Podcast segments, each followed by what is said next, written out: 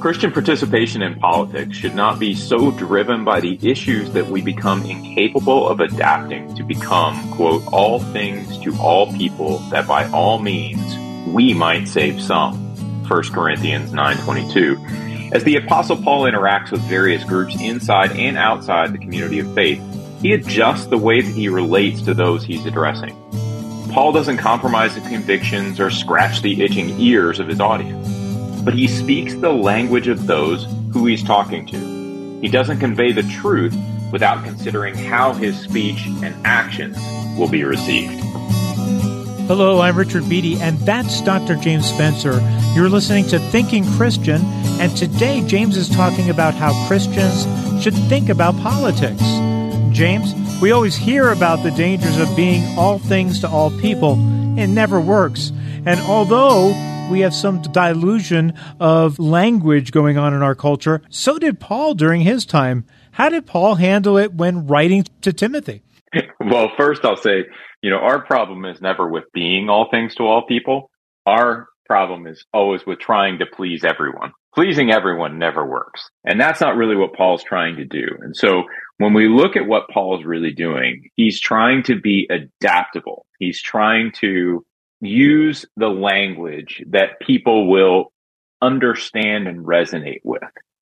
And so that doesn't mean that he can't use challenging language. You know, he, he talks to the foolish Galatians, for instance. He's not always gentle, uh, but being all things to all people isn't about being nice or agreeable. It is about learning to proclaim the truth in word and deed in ways that others will just understand, that they'll be compelled by, that they may resonate with. And, you know, in today's language, what we say is that Paul is really just trying to read the room.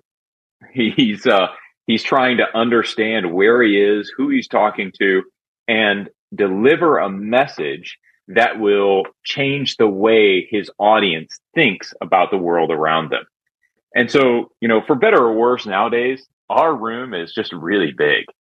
Uh, social media, the internet, all the different digital technologies we have, uh, mass communication systems, these things make it much more difficult for us to adapt our message to a specific audience because our audience is almost always mixed. And so Paul doesn't have, you know, that sort of mass communication problem. I mean, he's sending letters that do get recycled and sent to other churches.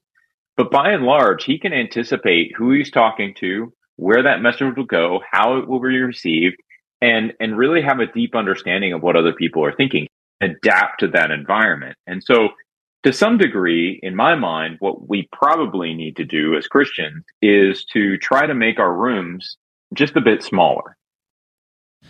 Yeah, Paul didn't have uh, email or MailChimp or anything else. Uh, someone had to read out these letters and they had to read these out loud.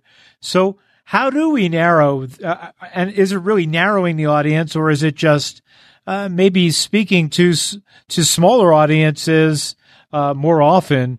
Uh, and, and does that actually, will that actually have more impact? And can it be done?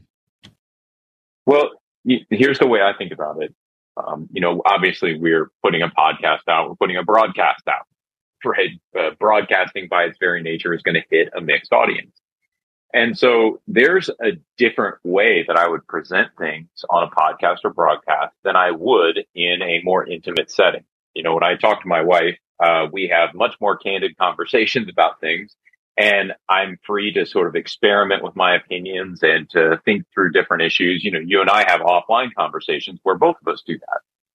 And there, there is something a little bit more comfortable and a little bit safer. We can be a little bit more, um, maybe polarized in our opinions or test out ideas in smaller settings. But I think when Christians are interacting on, you know, sort of a bigger global type stage, where we're pretty sure that the messages that, you know, that what we're saying or what we're writing is going to get out there to a broader public, I think we have a responsibility to make sure that what we're saying and, and what we're writing is as nuanced as possible and, uh, and really trying to help people understand where we're coming from as opposed to just putting out sort of a, an extremely polarized or opinionated message that may be less well informed than it needs to be. And so, you know, one of the examples that I've come across uh, recently um, is related to, you know, the the GOP debate. And there was an article in a recent Rolling Stone. Um, it's written by a, a, gentleman named Tim Dickinson, and he highlights a, a pastor's comments or objections against uh, the uh, Republican cam- candidate Vivek Ramaswamy. I think I'm saying that right. Um, Ramaswamy is a practicing Hindu, and uh, Kunneman did not feel that a practicing Hindu would. Evidently, Kunneman didn't feel that a practicing Hindu would make a particularly good president. He feels that um, we need somebody in there who is serving the Lord Jesus Christ. And, you know, that kind of a comment raises a lot of different questions. you know, um, have all of our other presidents somehow been serving Jesus Christ? Uh, you know, just because they don't, they aren't adherents to another religion, do we really want to use the language of serving Jesus Christ with all of our previous presidents? I'm not sure that we do, but that's a conversation that we could probably have. Now, you know, I think there's probably ways for Kunneman to have, you know, voiced this issue um, and voiced in his concern in a way that wouldn't have been quite so polarizing. But he chose to communicate it like this. And I would arguably it is a, uh, it is not the most adaptable way he could have said this. So I think overall, what I would argue is that um, as we're putting out these different kinds of messages, particularly as we go into this political season, um, I would say just emphasize that, particularly as we go into this political season. Christians do need to be careful. Our, our country is more polarized than it has been in a really long time. I won't say ever, but you know, we did have the Civil War. Uh, but it's, it's more polarized than it's been in a very long time, which means that as we side with one candidate or another, or as we speak out for one party or another, we are almost guaranteed to alienate the other side. And so I'm not saying that Christians shouldn't have a particular perspective on politics. I have my own personal politics. I, I think about politics in a very particular way. And, uh, you know, I have my own convictions about the various policies and issues that are, you know, sort of hot topics in America today. And so I don't think that we shouldn't participate in politics. What I wonder is whether we should participate as publicly as we are currently, given how polarized things are, and given that we are highly likely to alienate another portion of that audience. I would much prefer us, and, and I don't know that I have an answer for that. I, what I would prefer is to say, let's think it through from the perspective of can we be all things to all people that by all means we might save some? If we can speak into that political realm and still be all things to all people, I think that that is a great thing to do. But to the extent that we just are going to lose people, that we're basically saying we don't care if they're ever saved. We have to say this, and it doesn't matter how they take it. It doesn't matter how they feel about it. It doesn't matter whether we alienate them. I question whether that is the wisest course for Christians to take. Yeah, it seems like there's been a lot of cases, uh, especially in the debate stages, and, and, there's there's a lot of biblical quote quotation. I wondered um, when I was listening uh, if if it was if that's purposeful contextual confusion, or is it even deeper or maybe a, a little more cynical than that? You know, I mean, I think it's a mix of different problems that we're dealing with. You know, obviously there are points at which, you know, we could point to the so-called liberal media for mischaracterizing um, Christian perspectives and Christianity. And obviously there's a selection bias there, right?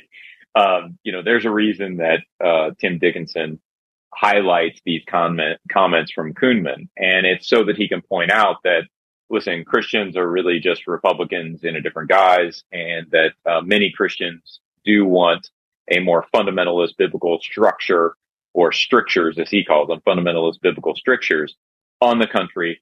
Um, and they're, they're, you know, we're really just trying to reclaim the country for Christianity as opposed to letting it sink into secularism. You know, and so by selecting Kunneman's comments, he can make that point. Now, what's almost always ignored is that there are probably millions of Christians who do not support this notion um, that Kunneman put out.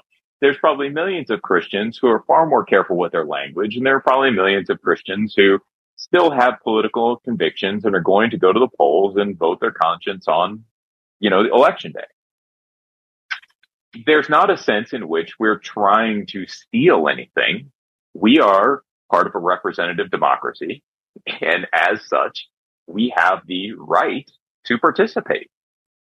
So I think there's that aspect of it going on. I think that we are caught in this sort of interesting matrix where people tend to view this as there are always these little shadow agendas that people are always involved with. And by lumping us into a group of Christians, um, and, and, you know, you say it with a, an evil tone, right? Like we're all sitting around twisting our mustaches and petting our cats, right? These Christians are trying to do something evil in the country but it's probably not, right? The presentation in the media can be biased simply by selection. It doesn't have to be a, a particularly liberal slant. It's just what you choose to report on. So I, I think there is that aspect. I, I think the other side of it though is, is that we're, we're in a situation right now where our data is more transparent than it has ever been. And so whenever we go to the polls and we're you know, our biodemographic data identifies us as evangelicals or Christians or mainline Protestants or what have you. Well, those statistics get out there. And so if you think back to this last election with Trump, you know, there was a lot of information out there, whether it was presented accurately or not, I won't get into, but uh, there was a lot, there were a lot of statistics out there that demonstrated that Christians voted for Trump in X percent of the time. And, you know, I think we just need to be careful about how we're identifying ourselves, how we're, you know, in a new environment where these kind, this kind of information is particularly pertinent and going to get out there. We just need to be more careful about how we conduct ourselves. There's, there's just a lot of challenges right now as we seek to participate in the political realm and I think one of those is there's a really interesting sociological study that demonstrates that, you know, countries where Christianity appears to be, or people perceive it to be, or it actually is, uh, supported by the state or privileged by the state, Christianity tends not to grow well in those countries. And so I think that in America, what we're seeing is this convergence of multiple factors of data being available, of some media bias, you know, and, and by that, I don't mean, um, you know, some horrible conspiracy theory where the media is, you know, colluding against us, but just a, a general notion that a lot of people in the media don't want the country to move back toward what it was, whereas a lot of Christians do. And so, you know, you've got this bias in the media and then you've also got this perception. And it's a perception that's been growing over the last few years of, you know, Christian nationalism, um, and this notion that um, Christians want to return to a Christian nation. And that really creating a perception of the church that probably isn't warranted in a lot of respects and certainly isn't helpful to proclaiming the gospel. Well, uh, two things came to mind. I just thought about how how Christians became Christians, how we got our name, uh, and you know the Romans calling us in the exact same way that you talked about. That oh, there are the Christians, you know, and and, and that kind of thing. And then the second thing, I wondered um, how is this all playing out, uh, especially with uh, the younger generation and uh, and Christians in the younger generation in in Christian education and colleges, uh, and how is that going to play out with future generations? You know, when I when I was an academic dean, one of the things that uh, occurred while I was sort of serving in an academic role was the legalization of gay marriage. And there were a number of students on campus um, who, Christian students, who were, I don't want to say celebrating that decision, but had been supportive of that decision for a while. That they just felt that, um, you know, homosexuals should be able to get married um, in the same way that heterosexuals can get married. And as we reflected on that as an academic unit, as a faculty, uh, one of the things that I said was, I, I don't get the sense that the students, and I, I still don't believe at the time that the students were, you know, quote unquote, going liberal. I, I think what they were struggling to understand was the relationship between the church and the state. And I think that they were struggling to understand, you know, what trumped what, how it all worked, um, how these two entities fit together. Uh, why could it not be uh, prohibited within the church but permissible for the state? Those kind of conversations. And I think that that question has largely gone unanswered. You know, there's a lot of political theology out there right now. There's a lot of, of post liberal theology out there right now that addresses these issues in great depth. And there isn't a, a, a, a widespread agreement necessarily on how the church should interact with the government. And so even within academic circles and scholarly circles of people who study this, um, these are difficult issues to navigate. And so I don't want to pretend to give the final word on this, but what I would say is that as we look at the younger generations of Christians, the, the kids who are in high school or going to be entering college or who are already in college. I, I think one of the important things that we need to emphasize with them is that Christians are always Christians first. That the church is the uh, primary vehicle of displaying God's glory in the world. And that the political realm is really a secondary witness. In other words, the political realm, to the extent that it aligns with and conforms to God's order, is it reflects God's order. It just does. Um, God appoints the political order. He uses the political order. It has a, a particular function. And yes, those two uh, realms sort of interact and overlap. But the reality is that the church, the, the body of Christ, those who have accepted Jesus as Lord and who proclaim Jesus as Lord, we're the primary witness. And that is our primary responsibility. And so part of what I think we need to do with the younger generation is be far more emphatic about the importance of discipleship and far less emphatic about the importance of the next election. Well, James, as I, I like to say, we can't be all things to all people. Uh, and, you know, we've kind of gone around that a little bit. So, how do we communicate the one thing all people need without offending some? Yeah. It's really difficult. Um, I think, particularly now, I'm sure that I've said a few things, even in these last uh, few moments, that may frustrate people. Um, and so I don't know whether it is fully possible for us to be all things to all people, that by all means we may save some in today's world. That level of adaptability may just escape us, particularly when we're talking about social media, particularly when we're talking about, you know, the internet and the distribution of content through mass media.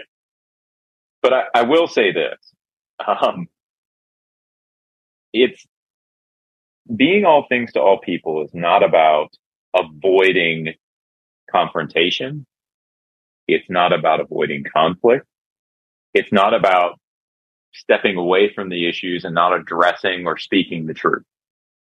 I think a lot of it has to do with the manner in which we're doing that. And a lot of it has to do with our priority and motivation in doing that.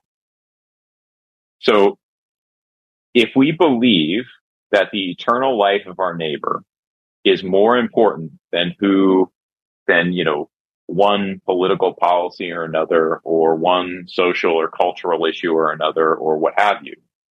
I believe that we will address these issues in a way that is different than we've been doing thus far.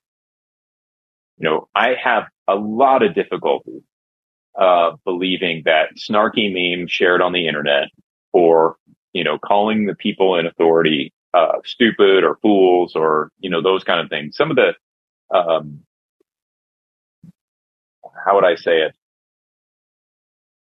Inappropriate language used to describe our public figures. And I don't really care what party they're from. These are people that we're supposed to be praying for. These are people that we are supposed to be supporting in prayer. Yeah, we can critique them. We can critique their decisions. But why would we do that using phrases like stupid or idiot or, um, you know, you know, language that is just incommensurate with Christian life? I think that when we really do truly value the eternal life of our neighbor, we will take pains to express the truth in a way that is not offensive, even if other people take offense to it. But I think sometimes we are trying way too hard to be offensive and just being fine with it. We're fine if people just get knocked off and, and, you know, sort of um, pushed away from the church uh, because we're speaking the truth. And I would argue that part of speaking the truth is speaking the truth in a manner that reflects a conviction that we are to be all things to all people, that by all means we might save some. speaking the truth in love, and that's uh, one thing uh, we don't hear a lot about. And um, you know, the truth gets very, very much blunted if uh, if if we if we if we speak it in any other way. That's right. I, I just, you know, we've we've gotten into this situation where we begin to view those who have opposing views, or those who belong to different groups, or those who are somehow opposed to us as Christians, we begin to view them as our enemies, our opposition. And even as we do that, even as I say, we view them as our enemy, Christ told us to love our enemy. And so we really have no excuse. We need to be loving our enemies. And why is that? It's because we live in a world with a lot of neighbors. And our neighbors do need to hear the truth. I understand that and I affirm it. I agree. Yeah, I agree with it 100%. But at the same time, part of that truth is that we don't need to be defensive about where we stand. God is in control. God is sovereign. Um, we believe that we belong to an unshakable kingdom. You know, we, we don't need to react or be fearful or even get angry. Um, because at the end of the day, you know, we know where we're going. We know how this ends and we're trying to take as many people with us as possible. And so speaking the truth in love, I think is crucial to that. It's a, it's a matter of proclaiming the gospel. And again, I'm not advocating for soft language. Like I said, Paul was not always gentle. I mean, there's a point in Galatians where he says that he wishes the people who are teaching circumcision in addition to faith would mutilate themselves. He is not always gentle. At the same time, I'm not suggesting we be gentle. I am suggesting that we be wise and that we filter our speech through that grid of being all things to all people. Well, you can be kind and uh, and and not be so gentle, huh? That's right. I, I think there's. I have been firm many times in my life. I've been truthful and blunt with people when they've asked me questions. And, um, you know, honestly, it, it, at certain points in my career, it earned me, you know, titles like ruthless and brutal. And I think that part of that was earned. And I, I have to own that. I was too blunt. I was too honest. And I wasn't quick enough to listen to the people that were sitting across the table from me and willing to really think it through before I gave them an answer that maybe they would have found at least more palatable, even if they disagreed with me. But I didn't always have that in me. And I, and I think, you know, those kind of experiences, as I look back on them, they're regrettable statements. They're things that I hope I have learned my lesson on and do less and less. Because at the end of the day, the way we interact with people, the way we speak to people, the way we um, ask questions, the way we, you know, make statements, they matter. We're representing Jesus. And so I am not a soft person. Uh, I'm still pretty blunt. I'm still really honest, but I will say that I'm much slower to share my opinion now, and I'm much slower to um, just automatically jump into a conversation and and and spout some truth. I really do try to pick my opening, and um, if it helps, I you know one of the one of the things that I've kind of thought through is you know the sweet science of boxing, right? Conversation is not just a brawl where you jump in and just flail about hoping you hit something. It's a strategy. And, you know, as we hop in the ring and we're, we're having those conversations with folks, we need to keep our wits about us and make sure that we are landing the punches that we throw, so to speak. So, um, how do we engage uh, in the culture and especially uh, whether it's through politics or in politics? How do we how do we now engage in these in these arenas which are sometimes pretty brutal? I, I think one way that Christians need to be engaging in politics is sort of as a silent partner. At this point, with the polarized environment, there's just there are very few people that I would share my own political views with. And when I do that, I generally do that in private. Now, I'll speak out on particular issues on occasion, you know, I've written things on uh, abortion, for instance, after the Dobbs Jackson decision. You know, obviously I'm, uh, you know, out there talking about artificial intelligence and what I think needs to be done there.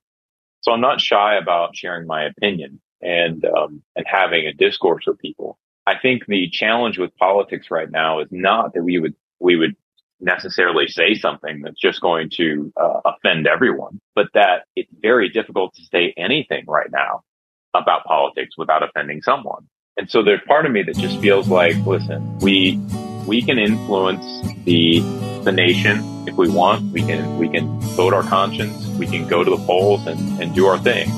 But there's really no need for us to throw our backing behind any particular candidate. I don't see that it's helping us accomplish what we are supposed to be doing as a primary action, which is building the kingdom of God certainly I see the way that, you know, supporting a particular candidate publicly can help to advance certain political aims and, and help to alleviate some of the pressures that maybe we're feeling from a cultural perspective. That is not our primary aim. Whatever it is that we do, right? Whether people stay silent, whether they choose to speak up, um, whether they choose to participate or not, you know, participate beyond voting or not. What I would say is, how am I adapting in this situation? Is my approach in the spirit of what Paul talks about in 1 Corinthians 9. Tired of parenting advice and news headlines that are more confusing than assembling IKEA furniture, we've got just the podcast for you. My dear friend Abby and I are here to help you navigate the parenting roller coaster. Should your kids be on social media? What should you tell a friend facing an unplanned pregnancy? These are just some of the many questions we tackle on our podcast. Subscribe to The Real Deal of Parenting wherever you find your podcast.